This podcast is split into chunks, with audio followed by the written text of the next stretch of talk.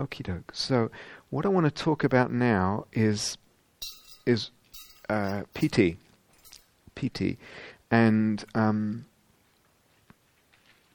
probably won't quite finish it with it today, but I want to want to get quite a lot of material done. So, broadly speaking, broadly speaking, we could say there are two approaches or two avenues by which a practitioner uh, works, plays, so that eventually piti arises. Um, but these two are not, uh, they're not so black and white. The distinction between them is not so black and white, and neither are they mutually exclusive, like I'm only doing this or only doing that. But a person usually has predominantly one way or predominantly another. So one is working with the energy body and and, and finding um, and encouraging any sense of well-being in the energy body space. And as I said, coaxing it, tending to it. Um, if the analogy, if it's an ember and I'm trying to get a campfire going, what do I need to do to get this ember? What do I need to put around it? Do I need to blow on it? Do I need to shelter it from the wind? Whatever it is, what do I need to do to get this ember to turn into a fire, a campfire? So, in a way, what we're starting with is the energy body experience, and any which way I can get that experience and, and massage it, support it, shape it, encourage it, uh, ignite it to move towards more and more pleasantness until there's until there's piti basically. The second way is to choose something, choose an object, and just concentrate repeatedly on that object. And if the concentration gets more steady and the energy accumulates there, etc., then at some point piti, piti evolves in the experience, in the energy body. So, broadly speaking, there's two ways. What is piti? I think we already said something about that. So, I define it, I'll repeat anyway. piti is, I define it as um, pleasant feeling that's felt physically, but that's but whose origins is non-sensual. Okay, that's just how I define it. And so, for a meditator, this can come up in all kinds of ways. There's all kinds of flavors and manifestations of piti. So, um, we talked about uh, the whole body can feel like it's tingling, or parts of the body can feel like tingling. It can feel like uh, a kind of, or it can actually feel like an. Or- some people say, "Oh, it feels just like an orgasm." It can feel like an orgasm. It can feel like um, something much more subtle, like a kind of pleasant warmth or a pleasant lightness, as if one's almost floating. It can feel like waves of sort of pleasant uh, or bliss or rapture or ecstasy uh, uh, you know, going through the body. Um, there's there's many many manifestations it, it can have. Um, one of the interesting things about how piti manifests is that it evolves over time and it evolves in a couple of ways. One way is, and I might have already mentioned this, is that as you get into, let's say, the third jhana, then the, the experience of the, the repeated experience of the third jhana affects the way piti comes up for you from then on. The third jhana is very peaceful, very tra- incredibly beautifully serene and tranquil. And it's almost like that does something to the whole energy body, or it does something to the whole chitta, or something. And thereafter, usually, a person's piti is much calmer than it might have been in the beginning. Okay, so there's a kind of retroactive effect that deeper jhanas can have on on on the experience of the first jhana, which is characterized by piti. Does that make sense? Yeah. So that's one way. Um, what can also happen, it's, and it's very individual, what can also happen is one's meditating. For instance, let's say one's doing this, I'm going with the concentration thing, and I'm concentrating on the upper lip, tip of my nose, and concentrating, concentrating. And then I notice at times, concentration seems to develop, and I notice at times these kind of um, almost like a lightning bolt through through the body um, of, of I- extreme pleasure. It just, but it's gone. It's gone in two seconds or a second or something. Or it might be like a wave of, like is it a wave of bliss or ecstasy, or just a wave of pleasant feeling, um, kind of w- washing over through the body. But again, it's gone in a couple of seconds, two or three seconds. This is, in a way, uh, it's it's good. It's piti. It's definitely piti. It's great. Things are happening. Wonderful. When that happens, open to it. Enjoy it. If if you're still really working with the object, it's not. It, you're not ready to leave the main object then. So you still stay with. Again, if I follow my example, it's breath you, you're still, this is in my background awareness. I'm certainly opening to it and enjoying it, but I'm not kind of then going, oh, let's, let's focus on that. It's not ready yet. It's not steady enough. It's just a, it's just a passing thing. Yeah? What we want, and what might happen from the beginning or might happen uh, more with time, what we want is a more steady piti, Something that's around for, let's say, at least two or three minutes without disappearing once it's got steady and once it's uh, and if you're sure this is definitely pleasant, okay, um, then then you're ready to work with it. And I'll talk about in a couple. I'll begin to talk in this talk how to work with it a bit more from adding on from yesterday. Um, so we need to wait till it's relatively steady, right? In, in temporally steady. Um, we want it to be steady, but actually, just to be really clear, we want piti and sukha. Okay, so I remember, I don't know how many times, but certainly two or three or more over the years um, in interviews here, someone has come in and uh, in the course of whatever we were talking about over their retreat, reported that they were practicing, usually in Asia somewhere or something, and had experienced piti and had experienced sukha, as a word I'll introduce, it means happiness from meditation, piti and sukha, or piti or sukha, and reported it to the in the interview, and were asked if it was pleasant, and they enjoyed it, and they said yes. And then were actually shamed for having it. The teacher, what they told me, was actually quite severe in in somehow they felt shamed. Um, and they felt years later often quite hurt and quite traumatized by that interaction, um, by that. And something in their practice and also their whole relationship with practice had gotten quite twisted because of that. Um, there was often, uh, it might be quite surprising, often quite a lot of grief with that. Something that had touched the being quite deeply, that they were open about, was um, a, a lovely thing uh, not just a difficult uh, dukkha that one's sharing. One's sharing a lovely thing, and it was dismissed, and um, they were ended up feeling uh, ashamed about it. So just to be really clear, we want piti, we want sukha. It's a good thing. Okay?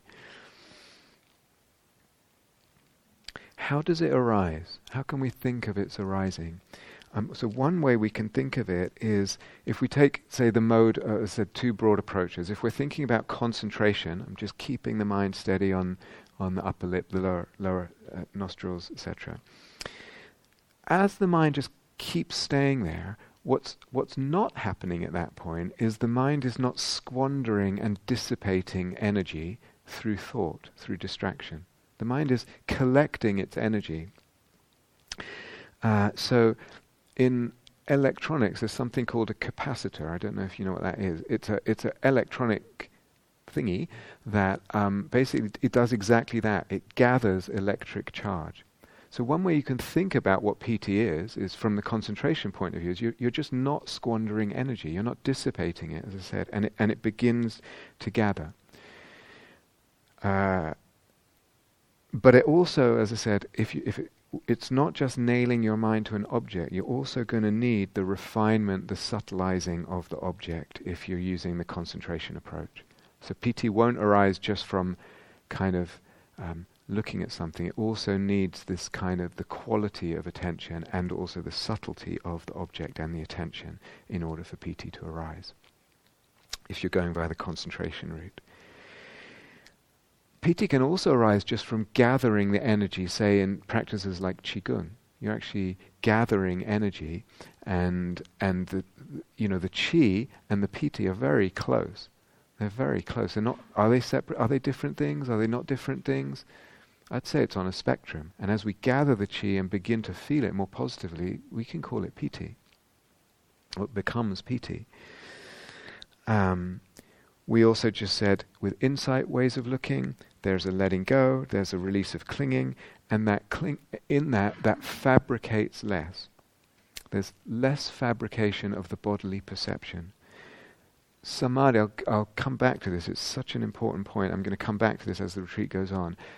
What samadhi really is, or perhaps again the most fruitful, the most helpful way of conceiving of what samadhi is, is as we deepen in samadhi, we're, we're fabricating. There is less fabrication of perception, less fabrication of self, well, certainly less fabrication of dukkha, definitely. There's less fabrication of self.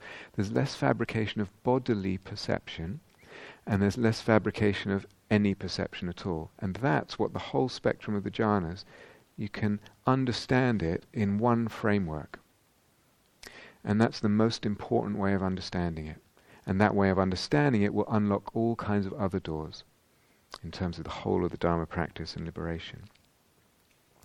So, how, in, so how does piti arise? It arises also, one other way is through insight ways of looking, let go of clinging, therefore fabricate less, therefore less fabrication of body, and piti, f- perceiving the body as piti, is, is uh, a less fabricated perception of the body.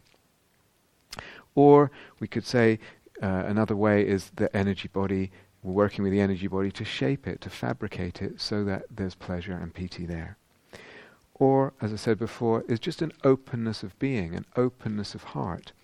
Um, and that allows piti to flow. It's like piti wants to be there, it wants to come, and it's just the openness. Once it's there, then then we have work and play to do, which is I need to consolidate this stabilize it and absorb into it so that it can become the first jhana, if piti is what we're talking about, as opposed to happiness or something else that's central to other jhanas. When it's interesting, when, and, and, and none of this is, again, uh, there's always going to be exceptions, but it tends to be the case that if I'm using the concentration method, when the piti comes, it tends to erupt very suddenly and quite intensely. Concentrating, concentrating, okay, I can definitely feel like I'm in a deeper state of concentration, but when the piti comes, it kind of bursts through in, into the body experience, into consciousness. Um, or one might even burst, find oneself already in a jhana. Everything, everything's there, not just the piti. Um, the other way, working as I said, this ember that we try to get like a fire, working with the energy body, that ten, that tends to be, it's not always, but tends to be that the piti builds more gradually. So there's a more gradual uh, movement in, into into into the full piti experience. Some of you may. Ha- how many people have heard the, the, the, the term access concentration? Yeah. Okay, quite a lot of you. I don't use that. I mean, the Buddha never used it. It's not a phrase the Buddha ever used. It comes, I think, from the Visuddhimagga, which is a text we may or may not come back to, a commentarial text about 500 years after the Buddha. I don't tend to use it. The Buddha never used it. What does it mean? Well, it's kind of like you can feel sometimes if you're concentrating, let's say, on the breath, there's a kind of, at some point, there's a kind of quantum shift where you just feel like, oh, now the mind is really settled and really getting to, getting to settle on its object usually the breath is subtler at that point, for example. Usually things feel more harmonized. So you, are not in jhana yet. There's, prob- there's probably no piti if you're in the concentration method, but it's just a kind of marking point of, yeah, okay, where we've settled a little bit. Um, you can use it if you like. I don't, I don't tend to find it that helpful, really, but um, it's fine. Um, sometimes I think, well, actually, I could, I could really sense it's more the case that each jhana has its own particular access concentration once you do a lot of jhana practice, but it really doesn't matter. If it's helpful for you in terms of getting a sense of where you're at, go for it. But I don't tend to I don't tend to use it. Doesn't matter. I'm happy to talk about it with you though. Um, with the breath at one point, if that's the if it's that method, yeah, there can be these kind of quantum shifts at some at, at different points. Um, so, for example, I think I mentioned it already. So let's say again, just follow my example: the breath at the nose, at the upper lip. Um, at some point, when as it starts to go well, that area starts to feel larger and start to feel like actually it's about the size of my whole head, or about the size of my whole body. Um, so this is a good development. This is a, uh, a, good thing, and that, that movement there is all is part of. It's on its way. It's uh, yeah, let's say part of or s- an element of, of the whole movement towards whole body piti or paralleling that or something like that. Another analogy you could use uh, instead of the capacitor analogy is like a, you know when you hold a magnifying glass um, and, and, you catch the sun rays and, and you got it on some dry leaves or something, it's going to make those leaves um, ignite, right? It's it's gathering the energy of the mind. That's a way we can think of it. It's gathering the energy of the mind until it till it ignites in piti. Um, but as I said, it needs not just that, it needs part of the gathering, part of the energizing will be uh, the quality of the attention, more important than the quantity. We've talked about this now three times. Quality more important than quantity. Quantity is still important, but secondary. And quality, you already said, it includes lots of different factors. So now, Andy asked a question yesterday. I want to see. I, I, I think I lost the piece of paper, but I see see if I answer it now in, in the in the in the flow of what I'm saying, and if not, we can. Um, so, I talked about subtilizing, like the, the, the, the, sort of encouraging of, of making things subtle or allowing things to get subtle. When we're talking about concentration at one point, um, then the object, in this case the breath sensations at that one point, need to get or will get as part of the deepening concentration more and more subtle. And the attention needs to become correspondingly subtle. So if I can even encourage all that to become more and more subtle, that's great. I certainly need to encourage the attention to get more and more subtle. So the object itself becomes more, more subtle and, I, and the attention becomes more subtle. I encourage that. If I'm going by the other way, the sort of coaxing of the whole energy body experience gradually, then my experience of the different frequencies in the energy body will maybe include both subtle and gross frequencies. And we want to be open to all of that. I want to be sensitive to both subtle and gross um, experiences. But the experience of the energy body as a whole on its way to the first jhana, unlike the experience of the um, of the breath, which gets at one point, which gets more and more subtle. The experience the energy body doesn't get more subtle on, it, on its way to the first jhana. You're actually building more, so it's less subtle. Do you understand? There might be lots of frequencies at first, but I'm actually building more, so it's getting less subtle. So don't confuse this. The, they're kind of slightly different. However, as you um, as you go through all the jhanas, there is, as I said, a spectrum of subtlety over eight jhanas. The third jhana is way more subtle than the first. The second jhana is actually more subtle than the first. The third jhana is more subtle than the second. The fourth is more subtle, etc. It's a, it's a spectrum of, of increasing subtlety. So as I said, the eighth jhana is almost unspeakably subtle, unspeakably refined. So there's different kinds of this word subtle applies in different ways. Does that answer your question, Andy? Yeah, good. So let's stay with this idea of subtle um, just for a moment. There's um, sometimes I remember very early in my practice in a very different tradition hearing about the subtle breath, and I was like, "Oh, what's that? That sounds interesting." Um, and so partly what it means, and I uh, partly what it means is just this subtilized breath, this breath that has become subtle through the calming, or that one encourages to become subtle. So the Anapanasati Sutta, the sutta on the mindfulness of breathing, the first instruction is um, the practitioner breathes long and knows they're breathing long, just as a turner, whatever a turner is. Does anyone know what a turner is? Okay, some it's probably some kind of yeah, some kind of woodwork or weaving or something like that. Not weaving, it's woodwork. Um, so they're turning something for some reason.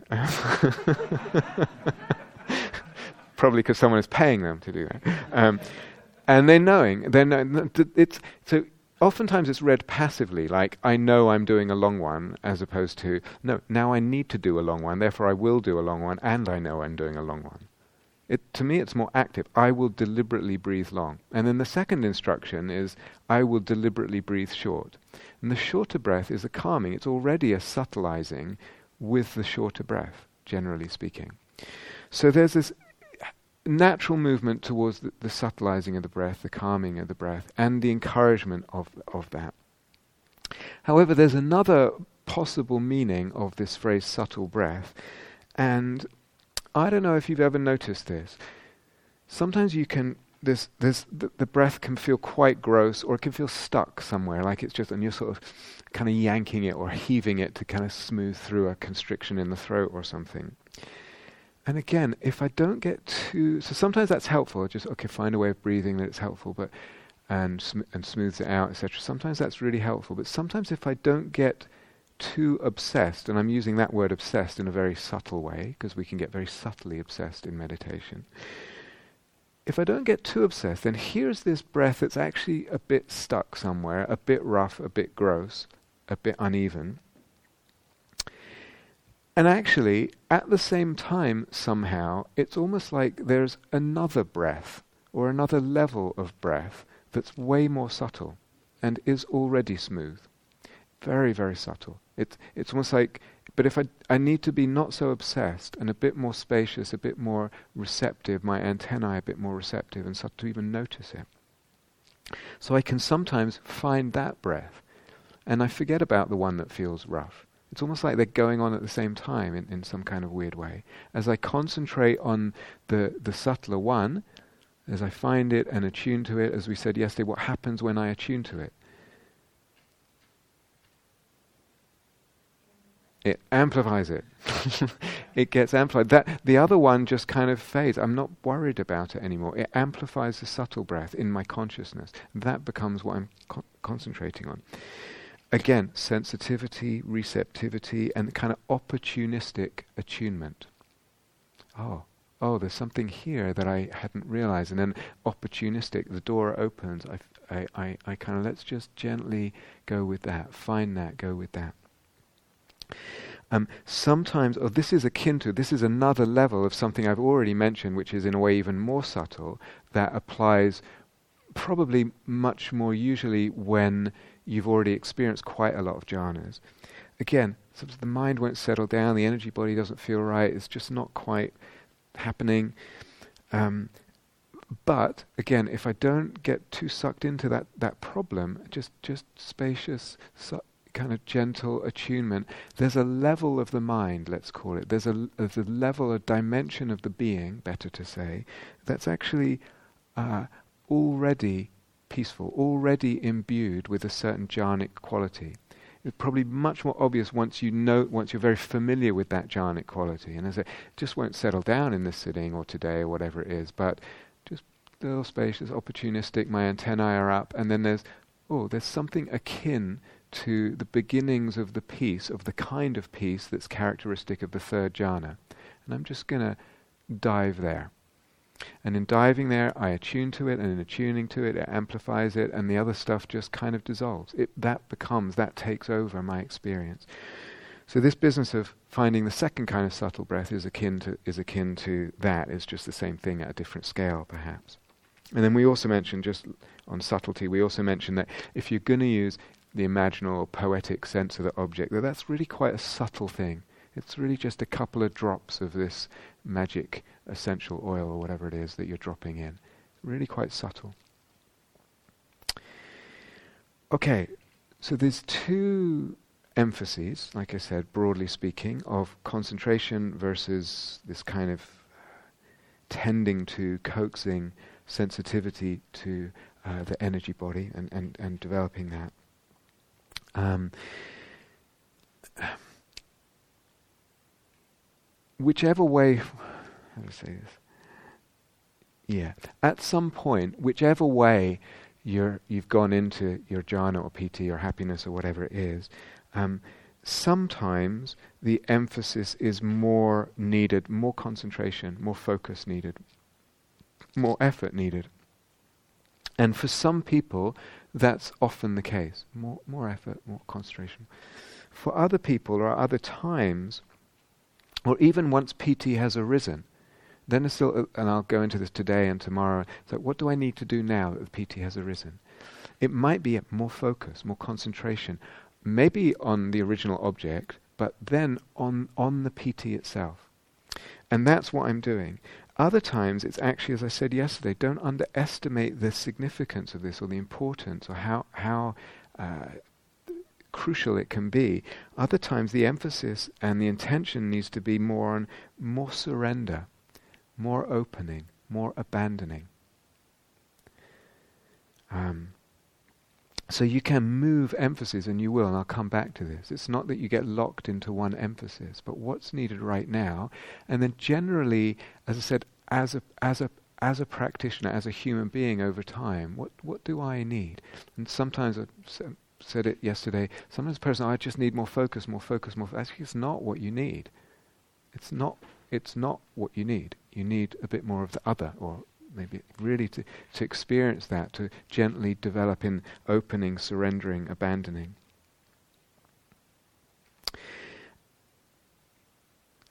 And through that, there's the deepening, the sort of progression, the consolidating of all that through this balance, this play. I don't know if you've noticed already um, on this retreat or other retreats, but if your intention is focus, concentration, if that's your emphasis and if that's your conceptual framework of, of what you're doing, if that's your view of what we're doing here, focusing, concentrating, that that very intention, uh, emphasis of intention, of focus and concentration, it has obviously a lot of good results, but it also has some negative results.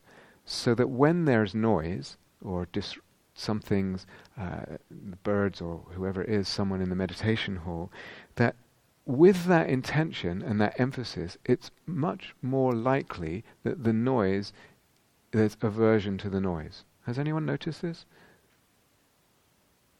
No one? Uh, okay. The intention, intentions set up the flavor of perceptions. If that wasn't my intention, the noise would not, I would not have aversion at that point. And the aversion scuppers the possibility of jhana. It, it, it takes away the possibility of jhana.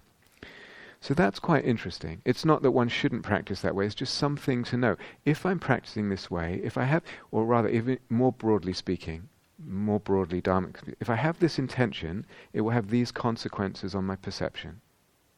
It will likely have these consequences on whatever that intention is. Um, we could speak lots on that, but so it's not that one shouldn't, but one should be one should realize, oh, that's going to be part of my territory if I'm going for the concentration thing. I don't know. Is it a little less likely that there's aversion if one's going the other way with the whole body and the coaxing of the well-being? If that's the conceptual framework, if that's the intention, if that's the emphasis. Because then, really, as we played earlier today, then actually any approach is available. So here's a version, we can just put into the energy body some metta. Whereas if I go to metta once I'm focusing on the breath, I'm actually doing a whole different practice. Um, or I can relax the aversion with an insight way of looking, different insight ways of looking. And the whole thing becomes much more workable. And with the subsidence of aversion, there is the arising of happiness. With the subsidence of aversion, there is the arising of happiness. So it's not to say choose this one or that one, but it's to be wise to causes and conditions, and in, intentions are causes and conditions, and they have effects, all kinds of effects, effects that we don't often anticipate or realize. Um, so focus and concentration really important. You know, another way of considering those terms or what's happening uh, with samadhi is words like collectedness or integrity. Remember that trans- I think I said it yesterday. The meaning of samadhi originally in Sanskrit was, uh, maybe it still had that meaning. I don't know for hundreds of years later. and it. Was more like agreement and harmony. So samadhi as integrity, meaning the elements of my being of my being are in agreement, in harmony. There's an integrity to my being, and a collectedness of energy, mind, and desire. A collectedness and integrity of energy, mind, and desire. Now, when I put it like that, that to me uh, has a lot more implications for my life and my work and my personality and how I am in relationship yes, ADHD is supposedly an epidemic in our culture, and mobile phones and screen time and too many WhatsApps and Facebooks and all that, certainly. But most, I know countless people who are perfectly capable of concentrating very, very well on their work, on on in relationship with someone, in in a creative project, etc. And they've never spent t- ten seconds on a meditation cushion. They don't know the first thing about it. But when we come, when we slightly conceive it differently, collectedness, integrity, these uh, of energy, mind, and desire, and think of these as more broadly as life, uh, as relevant to life, relevant to how I'm living my life, how I manifest as how I manifest my personhood.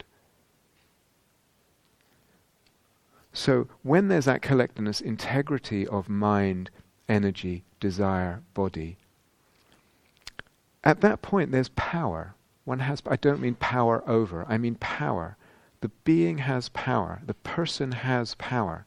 And you can sense it in a person. And you can see over over their life. Has has is this person has their soul power, the power that you sense in them, the power that they then also feel or don't even recognize they don't feel or whatever. Is it growing? Is it lessening? And talk, so it, it starts with these, these things start to be much more relevant than how, how can I keep my concentration on something, which for most people is not, is not really beyond a certain point of basic sort of human ability to focus on something. It's hardly relevant. But collectedness, integrity, power, soul power, these are important things. And then you start to relate that, yeah, that little bit of alcohol, it affects that. It's not that it's, uh, yes, for the time it might affect my ability to concentrate. More significantly, it's affecting something about my personhood and my capacity to really cohere and show up with soul power, with the power and the integrity of my being. Body, mind, energy, desire, as a habit. Showing up that it's cohere, that there's energy there, that's collected, that has integrity. Or just you know, people who listen to the radio is just on, is just on, or the TV's on, or a lot of TV, a lot of radio. It's it's doing something to your soul. That's a lot more significant than how concentrated you can be in, in that. So think of it in, in broader ways. Or again, I've talked about this wholeheartedness and how significant that is, again, for my life, for my personhood, for my relationships, for my work, for the service that I want to do. So when there's not this capacity and this practice at being really wholehearted, really gathered uh, like that, then one is almost like dissipating energy, dissipating mind, dissipating, dissipating one's, I don't know, one's being habitually, in, in probably in very small ways. Um, and over time, you can kind of get a sense something in the being has gotten a bit flaccid. So the very personality is different. You just there's just not it's, it's something's flabby and, and flaccid um, in the soul, in the being, and, and sometimes you can sense that in people. There's, there's just not much sensitivity there. So, from another perspective, focus, concentration, we think about them a little bit different. Actually, these are very, very significant. Um, if we think about them as collectedness, integrity, this sort of thing, these are very, very significant for the being. Okay, Let's come back to the energy body uh, way of working, that second way of working. Um, what's quite common, uh, no, not quite common, extremely common, it will happen every day to some degree or other, many times a day, is that something in the energy body does not feel comfortable. There's some constriction or block here or there. Um, it feels like somewhere in the energy body. So this is really, really normal part of normal experience of part of the human experience. It will do that. The energy body is not a static thing. It goes blocks, unblocks, constriction. Yes, we can have very habitual constrictions, but even if we don't, um, there's going to be a coming and going of constriction in the energy body. Different places. So, in meditation, what, what do we what do we do with that? Because the constriction, the blockage, is not going to feel good. It's the opposite of piti, if you like. So one way again is don't forget, open up the awareness, stretch it over that whole body space, a little bit bigger than the anatomical body. What happens when there's constriction or generally something we don't like is the attention shrinks. Open it out again, and the very opening it out does something. There's a mutual dependence here. Constriction somewhere actually then shrinks the awareness. opening up the awareness can sometimes open up the constriction. First thing. Second thing to play with in meditation, if you're working with the energy body, is um, so if you're if you're working with the energy body and the breath, just imagine the breath energy going right through, flowing smoothly right through that constriction. Just imagine that. Um, or or imagine a current of energy just flowing right through. So it could be with the breath, could be not with the breath. Use your imagination. It might want to flow through that. Let's say the constriction is in my throat. It might want to flow through the through the throat and up out the top of my head or right down the top through the bottom of my body. Maybe it wants. To, does it want to flow up? Does it want to flow down? Feel what feels. Feel what feels like it's helpful. Again, you're just using the the imagination to shape, to fabricate, to open the energy body experience. Let's again say I have a constriction in my throat. I can imagine the breath coming in and out, not not from the mouth and the nose, but coming in and out directly from the throat or the back of the throat, the back of the neck. And I just imagine that. And does that, or maybe it wants to go out the sides this way. And that imagination can unlock something. If you're practicing metta, let's say, and you've got this constriction in the throat or wherever, or anywhere where there's a constriction, what if you play with imagining the very place where there's the constriction imagine that as the center of the radiation of the metta. The metta is it's the last place you would think of because it feels the worst and the tightest and the least like love. But just imagine it's coming from there and see what that does.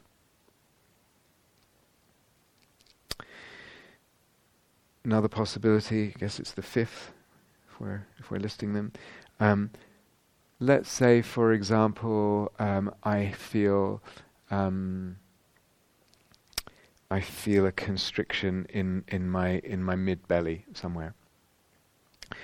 Uh, now let's say let's say I feel a constriction around my heart, and um, uh, but my lower belly feels actually quite nice, or some some well-being there, or the other way around doesn't matter. There's there's a place where it feels good, relatively good, and there's a place where it doesn't feel good one of the things you can do is just imagine those places as connected. There's some kind of energy tube or something that just connects the place. I'm not I'm not moving anything around, I'm not yanking, I'm just connecting them in my imagination. The place that feels good and the place that doesn't feel so good. And just see what happens. I'm just connecting two places in my imagination, very, very lightly. there's also the possibility of here's this constriction, here's this blockage, here's this discomfort, and bringing an insight way of looking that you're already familiar with, and um, looking at that very sense of constriction, that very sense of blockage, with that insight way of looking. Okay, in the context of samadhi practice, jhana practice, maybe that's unless the insight way of looking is your primary way of working, maybe that would be a kind of um, last resort, maybe. Um, but I don't know that's that important. But but basically, again, those are extremely powerful practices, extremely powerful. And so to look at this blockage that way, through that lens or that way of looking, will um, will basically dissolve it. As long as you're not, come on, dissolve, dissolve, dissolve, pushing it too much. Um, another thing to say, and again, which is really, really important in, in the context of, of jhana and samadhi practice is okay, here's this constriction, here's this block. I don't always have to focus on it. Um, I can keep my attention. I will have to work to keep my attention where it's pleasant, where it feels pleasant, where there's um, piti perhaps, or where it even feels just okay. So this is a, you know, the tendency will be, get, be to get dragged into, either get dragged into where there's a, a difficult feeling, constriction or blockage, or to get dragged completely outside and start daydreaming. Um, but if I can keep my attention, let's say in that example, my belly feels good and my heart area doesn't. I keep keep it in the belly. Don't get sucked into, or my knees are aching. Don't get sucked into. Just stay with where it's pleasant and focus there and enjoy that. Now, when I say where, uh, where might be a bodily location. It might be that the body has a bit dissolved and it's just a kind of spatial location. It's the, the kind of somewhere around there in space.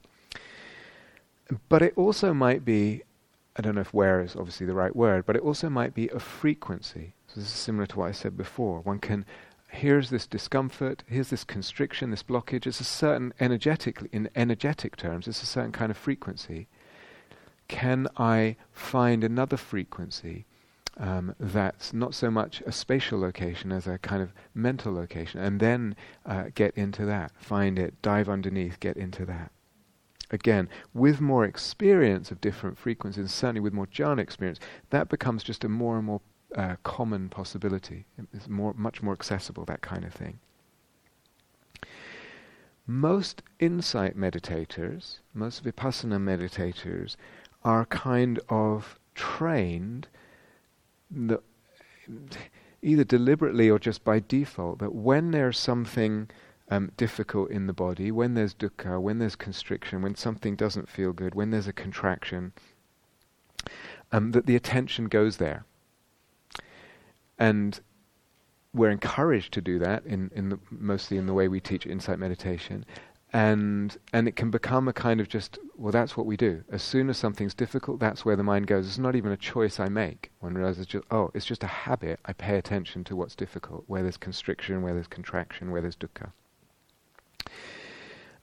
It might be also be the case that insight meditation attracts certain psychological types and inclinations who uh, it might be but it's also a kind of training that happens both directly and indirectly the willingness to do that, the willingness to go where it's difficult and to feel it and to open to it and to work with it, this is invaluable. It's, com- it's such a precious thing.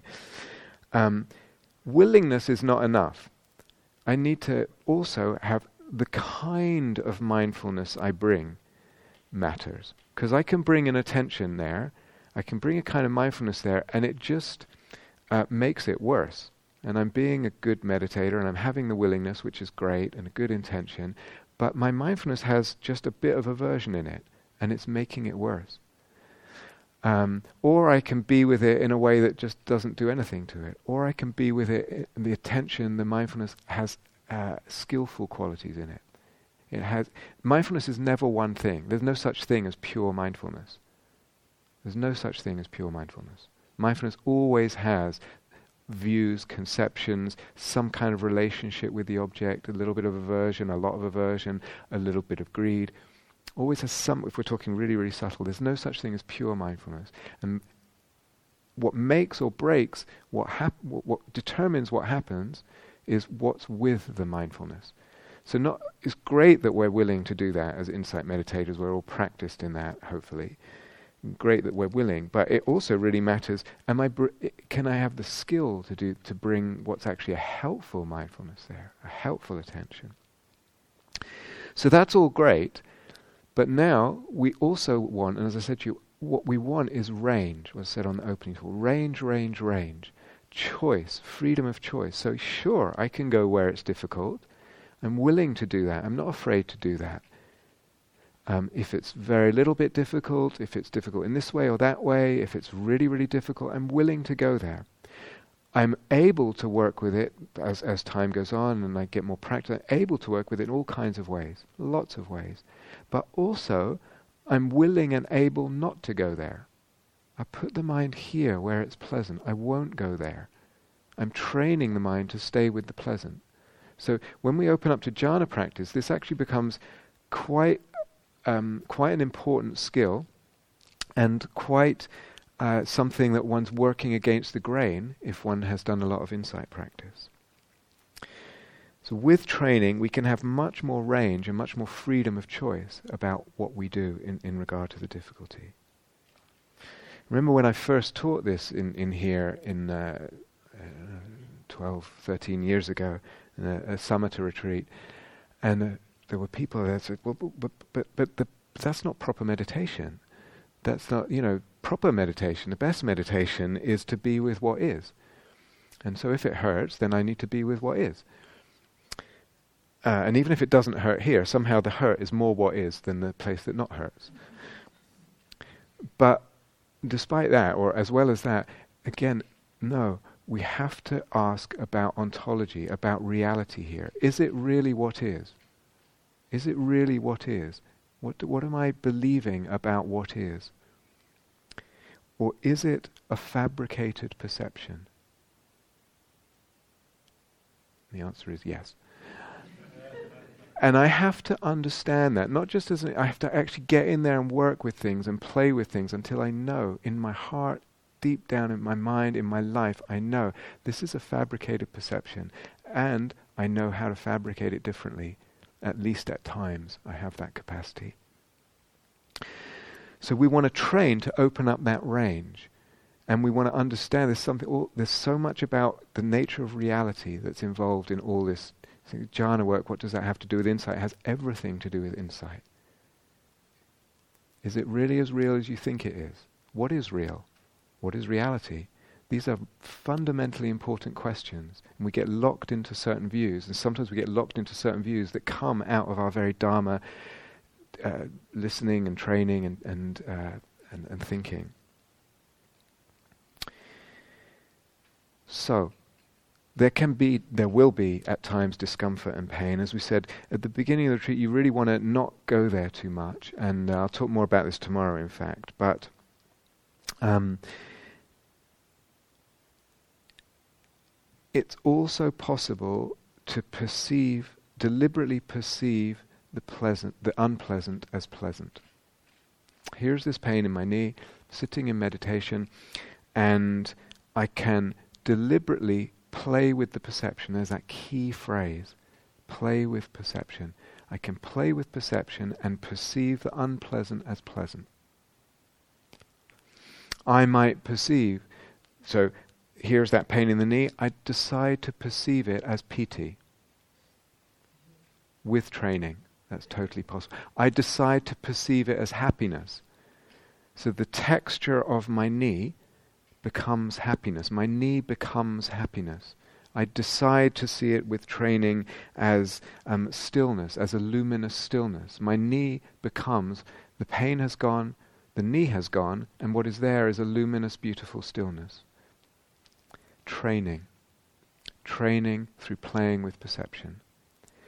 So one can, one way of doing that is you just spread the piti, and the piti spreads over the over the difficult area, um, as as you as you know.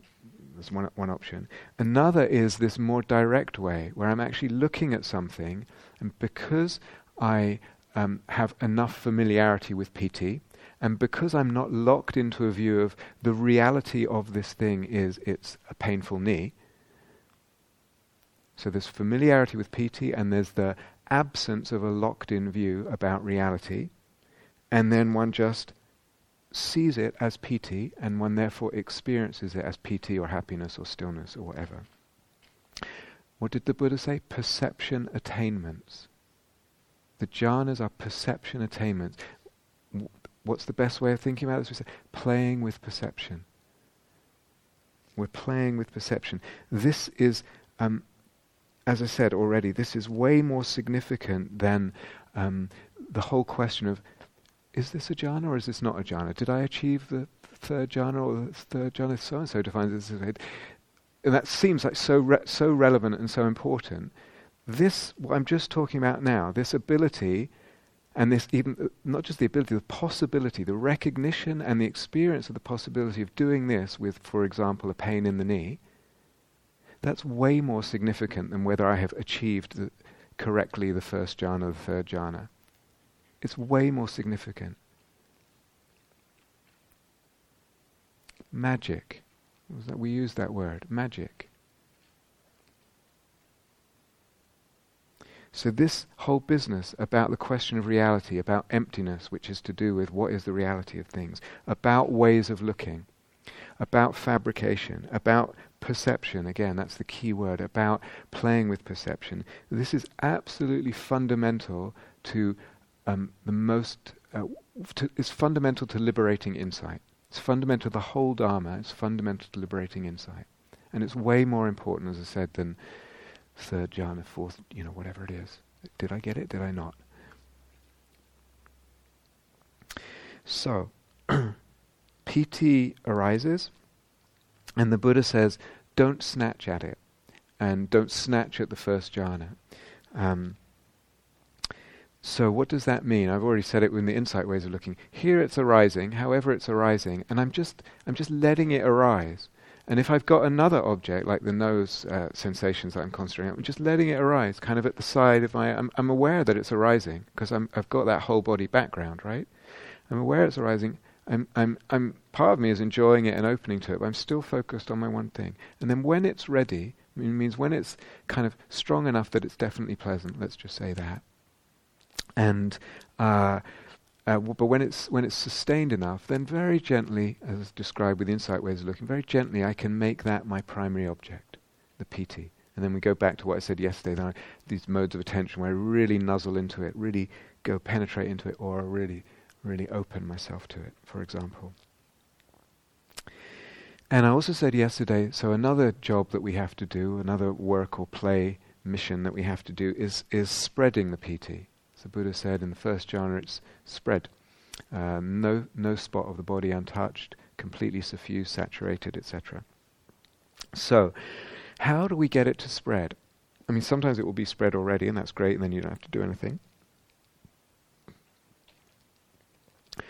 But let me run through a list of possibilities. Um, one is, here's the piti, and let's say it's only in my uh, only in my face, or that sort of region, my head region sometimes what happens is because it's quite sort of captivating, the awareness actually shrinks a little bit. Um, so one thing you can do is uh, to, to help it spread is just open up the awareness again, open up the whole energy body, and just the opening up of the attention to the whole energy body, the piti will naturally spread, like a gas will naturally spread to fill a space. The balloon, you make the balloon bigger, the balloon of attention, the gas will fill the balloon. The air will fill the balloon. So that's one possibility.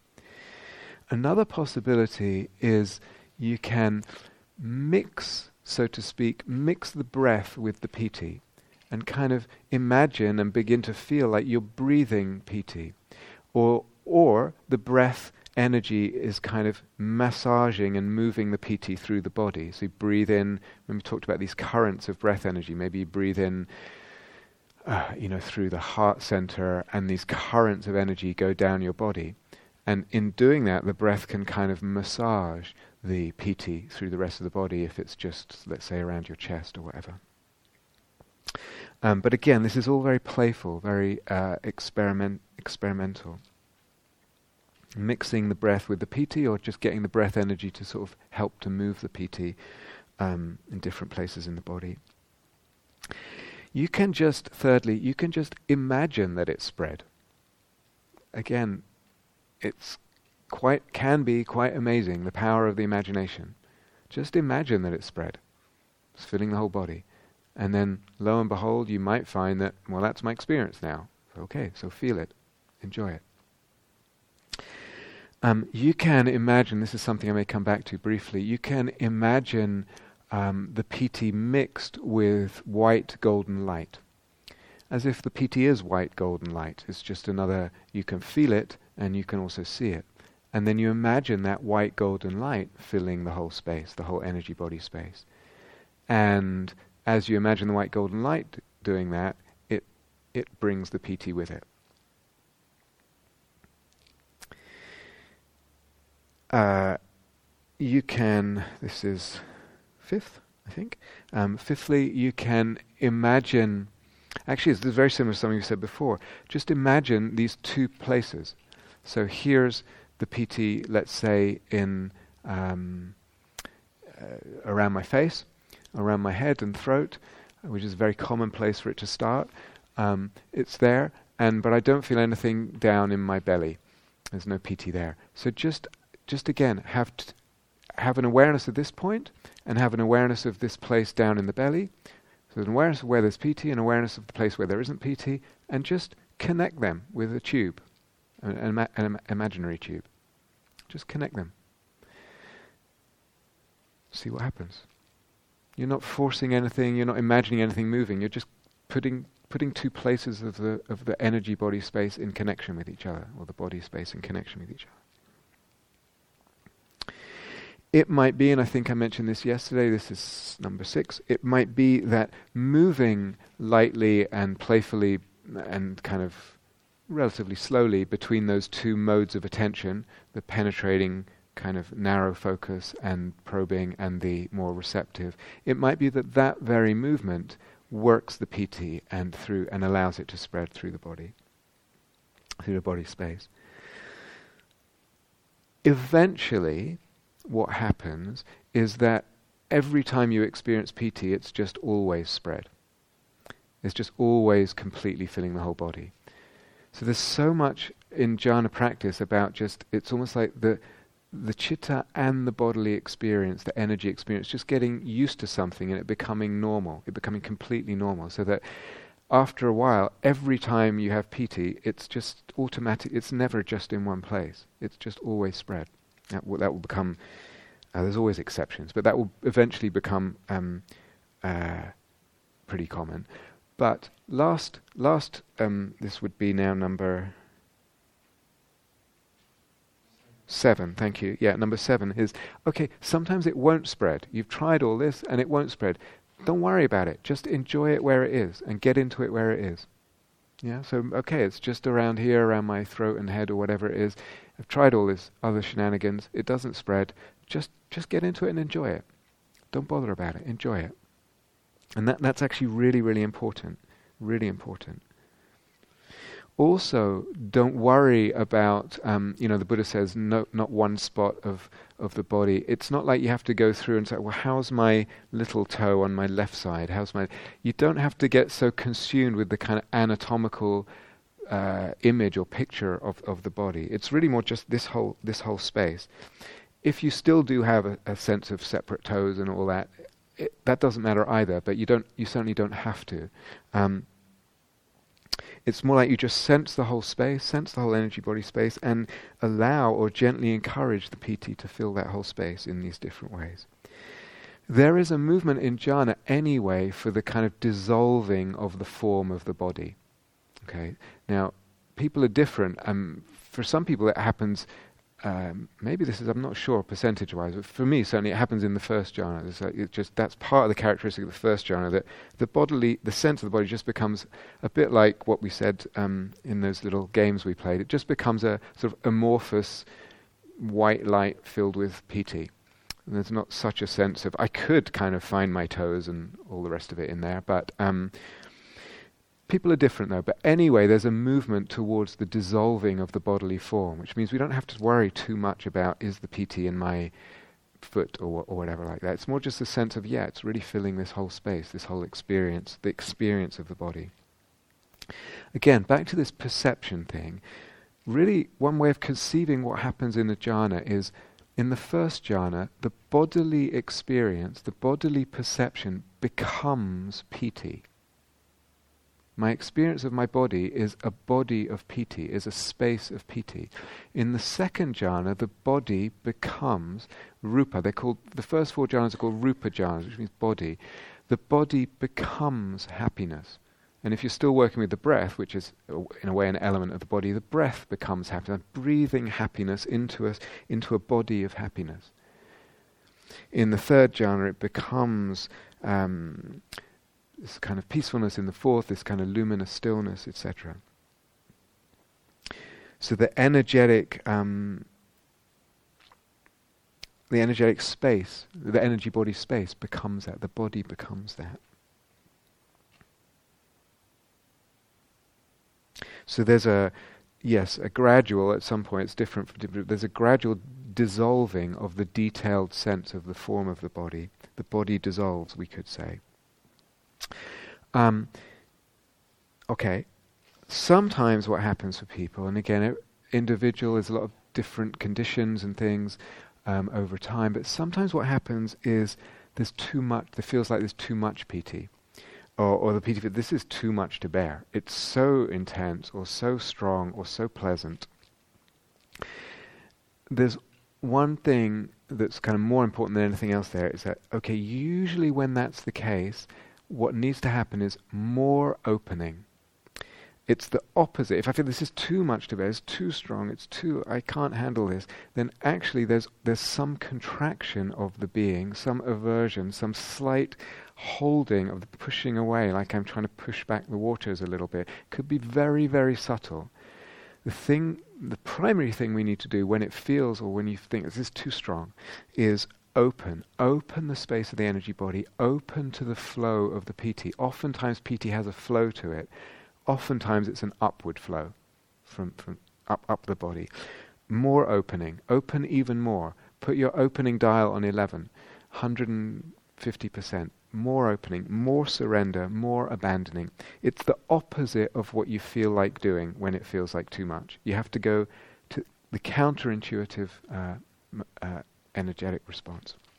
So sometimes talking to people in interviews, you know, I, I kind of, it's a bit like piti can be a bit like an analogy can be like water flowing down, a, you know, a mountainside, like making a river down a mountainside. And where it starts in the initial, sometimes it can be like really fast, you know, and then it encounters rocks as it goes down. And where it encounters rocks, you get all this white water, right? Uh, rapids and is rapids the right word? What, what, rapids and kind of froth and stuff. But two things here. If I then put more rocks in the way because I don't like it, because I just want it, don't want it to be quite so intense, what am I going to get? I mean, e- unless I actually put a dam there. But let's say you just you can't, and and you put some. What am I going to? get? I'm getting more white water, right? I'm going to get more froth. I'm going to get more. You get, yeah.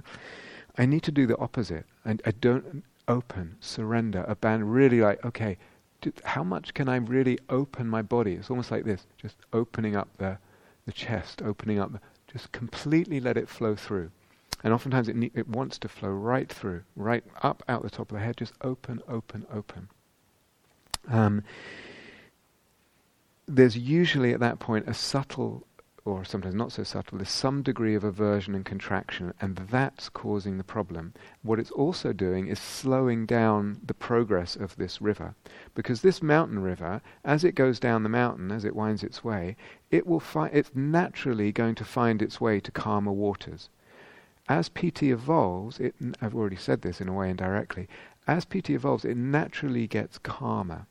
If, if it, so there are phases of practice when it just feels like this really is a bit much, it's too intense. It's on its way, it's just a phase. What we want is, okay, well, how can I just help that phase do its thing? Aversion, contraction, is not helping it do its thing. It's the opposite. I need to open, open, let it flow. You might have to put up with yet super intense. Again, someone else would give their right and left arms for this kind of level of pleasure, but um, it, that's why you have to open, open, open. Then it can just, it will go through its thing and it will calm down. Sometimes even the very opening, in that moment, it actually feels better because the contraction is what's, then it starts to get, I'm not even sure this is pleasant anymore. It's, it's partly the aversion coloring the experience. So, so open, surrender, abandon. Really, what does it mean to do that? Find ways to do that. It will, um, and then once you do, find the pleasure in it. Find the pleasure in it. Find the pleasure in it. So two things: open, abandon, surrender, and find the pleasure. And that will usually takes care of it. Um, but it, it still it w- should help in that moment, absolutely. And then it should also help the process just unfold more freely and without kind of getting stuck in this certain place for a while. And sometimes person either the piti is so strong that it's like, I'm not sure it's actually pleasant, or it's not quite strong enough. I say, I'm not sure it's pleasant. And again, playing with perception, you can actually just decide to see it as pleasant. Just decide to see it as pleasant. Just play with that. Play with the perception. We're back to this idea of malleability again, of playing with perception. In in samadhi, in jhana, the whole system is so sensitive, so sensitive to these um, micro shifts in ways of looking, in view, in effort levels, etc., etc.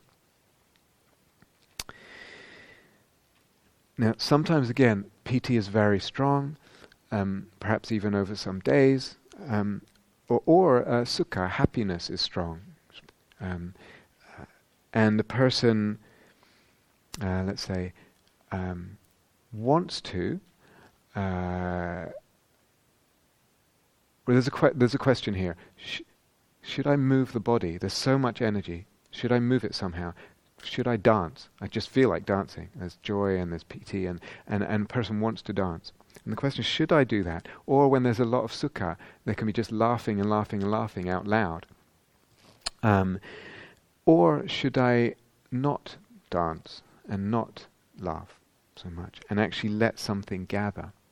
So I don't think this is such a. Generally speaking, I would probably lean towards a no, let it gather. Let it gather. Because again, going back to what I said earlier several times, most of us as human beings actually haven't really allowed energy to gather, haven't really allowed happiness to gather. We don't know what it is to have the energy body filled uh, this way and, and uh, with happiness and allow that to gather and intensify and do its kind of alchemical work. However, um, sometimes it is really helpful for someone, and for a number of reasons, to dance or to move, um, uh, whatever. Because sometimes that person, and look at their life and their person and their character, sometimes there's actually a habit there of holding the body. And there's not, there's a, the body's a little bit rigid, or there's a certain inhibition in terms of movement. Um, or with regard to laughing, there's a person who actually doesn't laugh, doesn't you know, you, you're never going to find them giggling. You're never, you know, they don't kind of laugh. They might, you know, something's funny or whatever, or a little bit, but they don't kind of give themselves to laughter a lot. And sometimes, and you know, why is that? Maybe sometimes there's just a slight emotional holding. It's a personality thing. There's a slight rigidity or non-fluidity, and so sometimes actually for a person, it's not the greatest weather, but it doesn't mean you can't go out there in the fields and dance in the rain and be, you know, if it needs to move wild, do that. But, but, or whatever it is. Um, the danger, though, is that we squander the energy that's building. We squander the piti and we squander the happiness that's building, and then it can never really mature into jhana. So it can be a tricky question, but you can experiment. Experiment with both if you feel this is relevant. For, for a lot of people, it won't be relevant. So in in the analogy before, you know, the capacitor doesn't gather enough energy; it never really uh, allows you to get into jhana. Um, but we want, as I said, to learn to allow and to tolerate uh, these these things to uh, e- expand, to flow, to fill the being, um, and do their work inside. Again, just with the theme of sometimes really strong piti, what can happen sometimes for some people, um, m- a minority of people, is that the piti is very strong, or the energy gets very strong, and the and the physical body starts shaking, kind of tremoring or shaking or jerking or, or this kind of thing. Um, so this is quite an this is quite an important thing here. Um, now, some people have the view, oh, that's a catharsis, you're releasing something, etc., etc. Um, speaking as someone who got trapped in all that for uh, quite some years, um, I feel this is really important. It's important to have the right view here and the right approach. Um, what can happen with those kinds of movements is that they very easily can become habitual. And the body just habitually starts to shake in meditation or jerk or whatever it is. In my case, it would even do it when I listened to music, or it was starting to do it all the time. Some habitual loop had, had become set up. Um, what we okay, so this is different now than the kind of body movement of, for example, some of you know, when when the piti comes and the head tilts back because of that upward flow. It's just some of you will know that. Actually, even doing the movement brings the piti, but um, but so I'm talking about something different. I'm talking about sort of uh, as I said, shaking or jerking kind of thing. Um, the head tilt back thing is not is not anywhere near a problem. If you can not do it, I have a bad habit. I, I do it, so don't do what I say, not what I do. Um, it, but that's less less of a problem. But this this moving thing is actually and shaking is is quite important. Um, we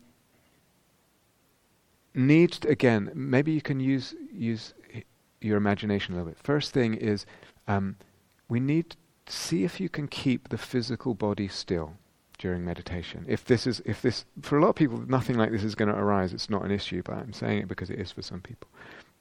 can I keep the physical body still?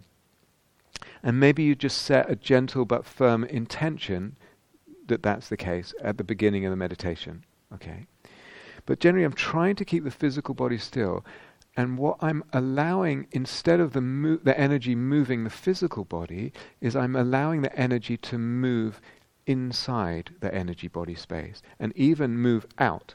So, again, maybe it's, it's as if metaphorically or an analogy would be like there's, um, again, it's a bad analogy, but let's say there's uh, too much water and water pressure in the in the inner energy pipes, and they start bursting the pipes and rattling the whole the whole structure. Um, what we need to do is is open the pipes, make bigger pipes, let it flow more. So again, also to imagine your body opening, opening to this energy flow, opening the, the channels, the currents, so it can flow. Um, allowing the inner, so-called, so to speak, inner movement of energy rather than the physical body moving. Okay, and usually you will find that that takes care of things. Sometimes again, it wants to it wants to go out, so it might want to fly out the top of your crown chakra and come come out like that and come down as a fountain, whatever it is. So use your imagination. It might want to just move inside. It might want to move out. How does it want to move? What feels good? What feels like there's some ease and, and release to this too much? That, that means then the body does not need, the physical body does not need to move because the energy is being allowed to move. When the energy is being allowed to move properly without encountering blocks or constrictions, then the, then the physical body does not need to move so much or at all. So again, it might want to go in any time, might want to fly up this way or this way or up or whatever. Just just fine. What does it want to do? And let it do. Imagine it doing what it wants to do. And it will it will do what it, what it wants to do, and then the physical body doesn't need to. Often this kind of thing happens um, when there's even just a slight over efforting. Certainly, certainly is more likely to happen if there's if there's over effort, or certain, let's say, certain energy body types. It's really quite likely to happen if there's too much effort. Other people have different energy body types, and they can do a lot of effort, and it's not going to happen. They will never have anything like that. But um, with certain with certain types, um, it can be as I said, slight over efforting can have massive um, impacts. They can have slight over efforting can have subtle impacts in meditation, all kinds of subtle effects, but it can also have quite dramatic effects. So sometimes this whole thing with the moving is not catharsis or anything. It's just it's just the effort is is a little too much. Nothing's being purified. Nothing. It's just the effort is too much, and it's putting too much energy pressure on the whole system. It's having an effect. So what does that mean? What does that imply? Again, I, maybe I need to play with the intensity and just back. What does it mean to just back off on the intensity pedal? What does it mean to just be a little less tight in the way I'm approaching, uh, or, or, my energy body is in the meditation? Um, to have a slightly more spacious attention, to go into the more receptive mode and less of the probing mode. So all these things will um, uh, will affect, are part of the effort and and the, and the subtly backing off the effort, and they will have an effect on uh, on all that shaking business.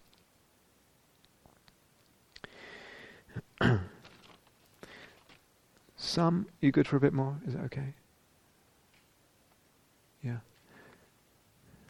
Um, sometimes uh, uh, someone who's done a lot of insight meditation may have experienced other states of deep equanimity or vastness of awareness or these kinds of things and then comes to jhana practice and hears about all piti and first jhana and second jhana with all this bubbly happiness or whatever it is, and kind of thinks, well, why should I bother with piti if equanimity is possible?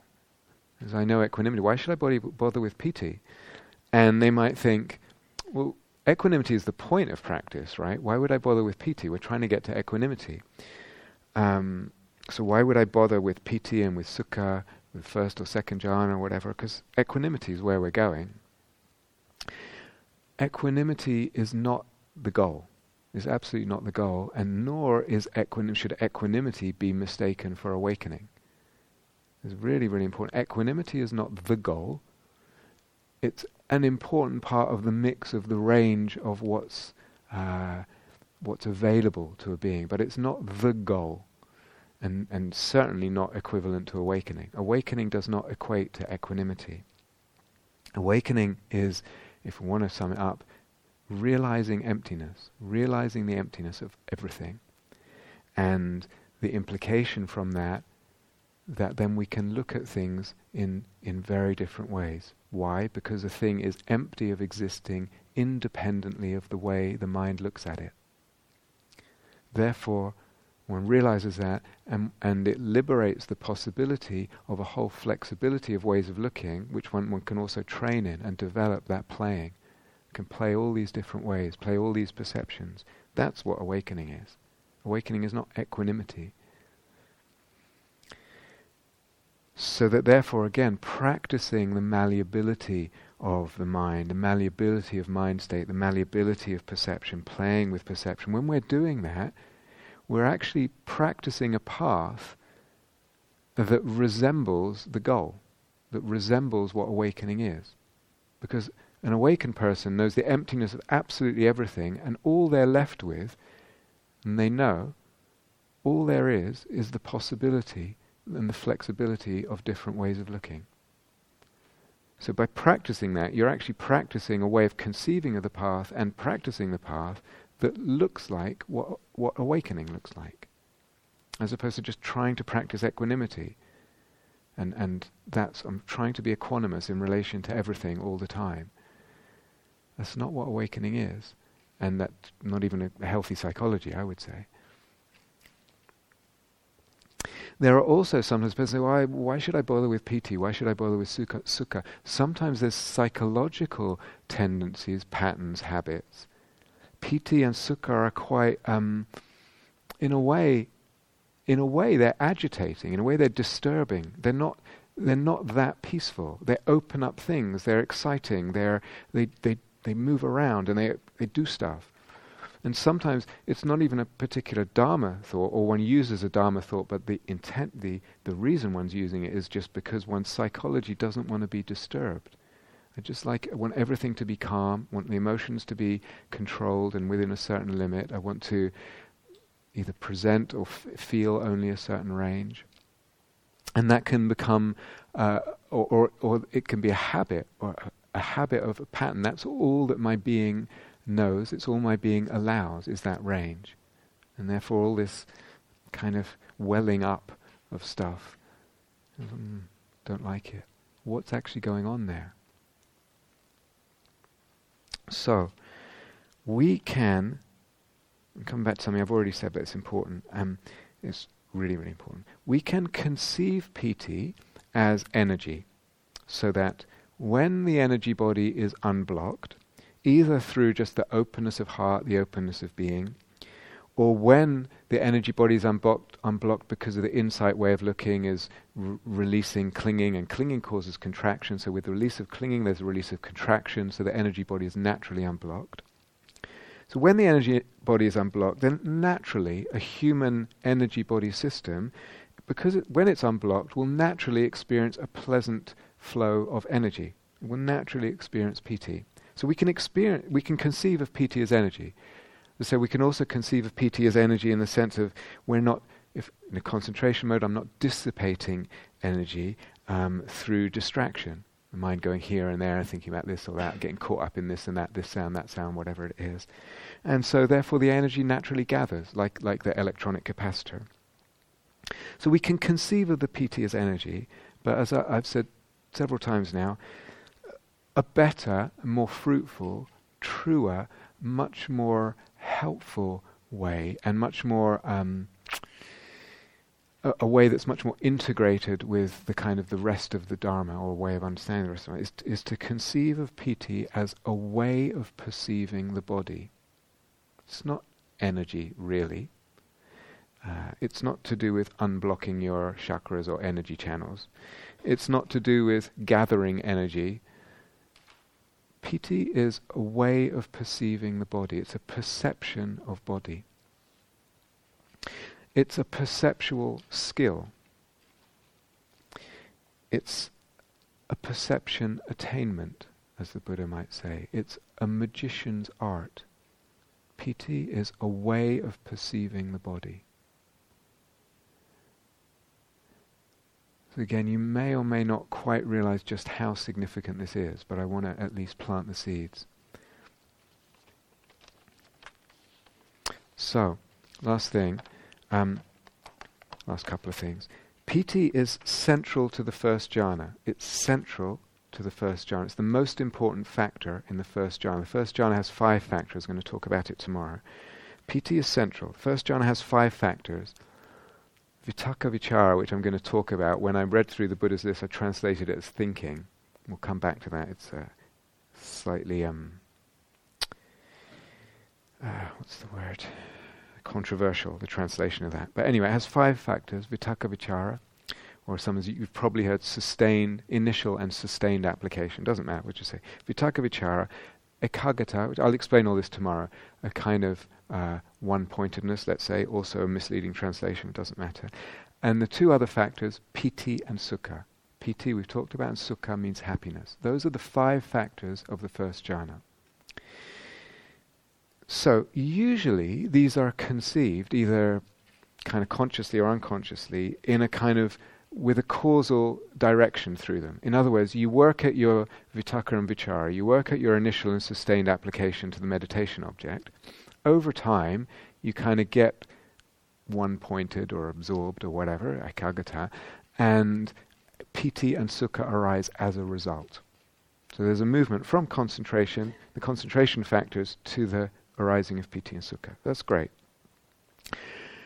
Sometimes we can work backwards. Here are these five factors. What's available right now? And sometimes people say, oh, I just, every time I think of this person, or every time I think of this, happiness arises. It's one of the factors of the first jhana. It's not even the primary factor. Piti is the primary factor. But every time I think of this person, happiness arises. If you're skillful, if you don't snatch on it, that happiness, I just linger with the happiness, and lo and behold, piti is right there with it, and then I don't snatch at that, and the piti builds. I'm actually, there's five factors. What's available? I can go in, starting on anyone, really, in a way.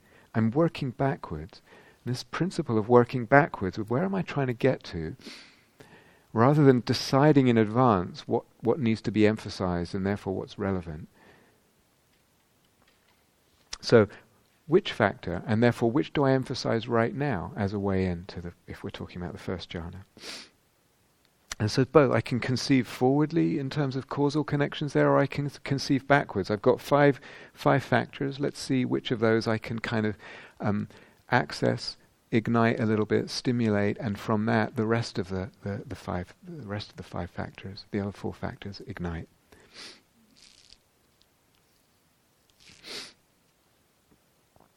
in a way, working with the whole energy, starting to work, you know, in, in, if we go back to the, f- the two broad methods, concentration or working with the energy body, in a way, working with the whole body and the energy body from the beginning is an example of working backwards a little bit to a certain extent, because all four of the first four jhanas, the, the, what's called the rupa jhanas, rupa means body or form, all four of them involve, as we said with the Buddha's examples, leaving no spot of the body untu- untouched with by happiness or delight or pleasure, um, suffusing, saturating, drenching, steeping the whole body. All four of the first four jhanas involve the whole body, energy body awareness.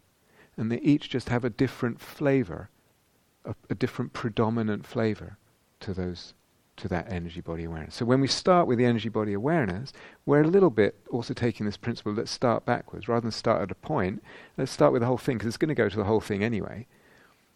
You understand? So back to these things. There's two last last point. Let me done.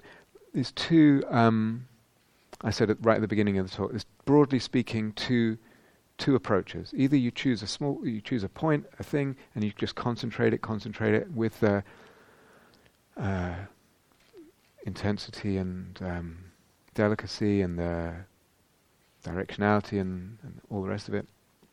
Um, and out of that, so you're basically practicing concentration on something, steady focus on something. Um, what, what, what, will also let me just interject something. So that's one method, but uh, or there's this other me- or there's this other method of starting with the whole energy body and gathering the the niceness there. Um, but even at any time, even even in let's say you're, you're you're new to the second jhana, happiness is actually quite a subtle object. The happiness is so it can be very very bubbly and intense, but as things calm down, it's actually quite a subtle, refined object. And even if your main mode of working has been energy body and you haven't really thought about it as concentration, you're still at some times going to need to practice concentration. Some who say, okay, I'm going to, I need to learn how to stay steady and focused on this subtle object of happiness. So at times, even, there's going to be times when your intention, your emphasis is on concentration. And, there's, and there may be other times where your intention is more on spreading and enjoying uh, and other things, or perception playing, like we said. So at any time in the practice of jhanas, your emphasis can shift, and that's completely appropriate. And sometimes it's not really going well. You say, okay, I'm just practicing concentration now. But it's not all you're doing. You're seeing that as one possible emphasis in, in a whole kind of mandala of, of possible emphasis. Does that make sense? That what I just said? Make sense? Is that yes? Does it make sense? Yeah. Okay, sorry. Good. Okay. So, going back to what I said at the beginning, these two broad approaches, um, concentration versus kind of coaxing well being through playing with perception and all that stuff, yeah, they're kind of separate, but they're not really. And and we're going to move between them, and there's kind of grey areas stuff. But we should move between them and think about that at any point in jhana practice. Any point, it, it's going to be relevant. So they're not mutually exclusive.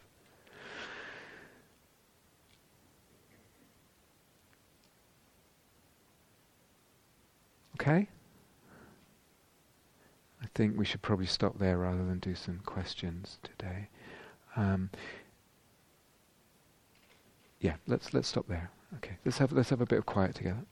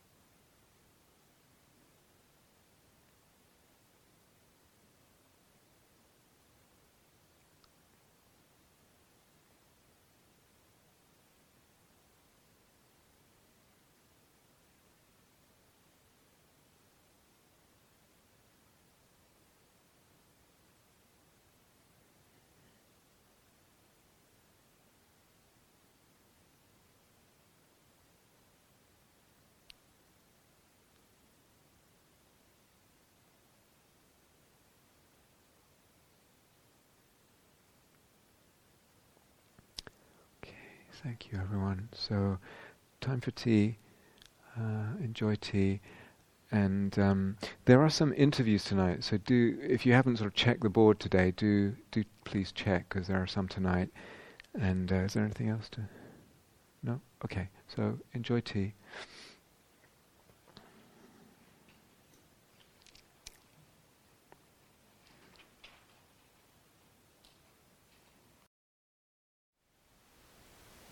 Thank you for listening.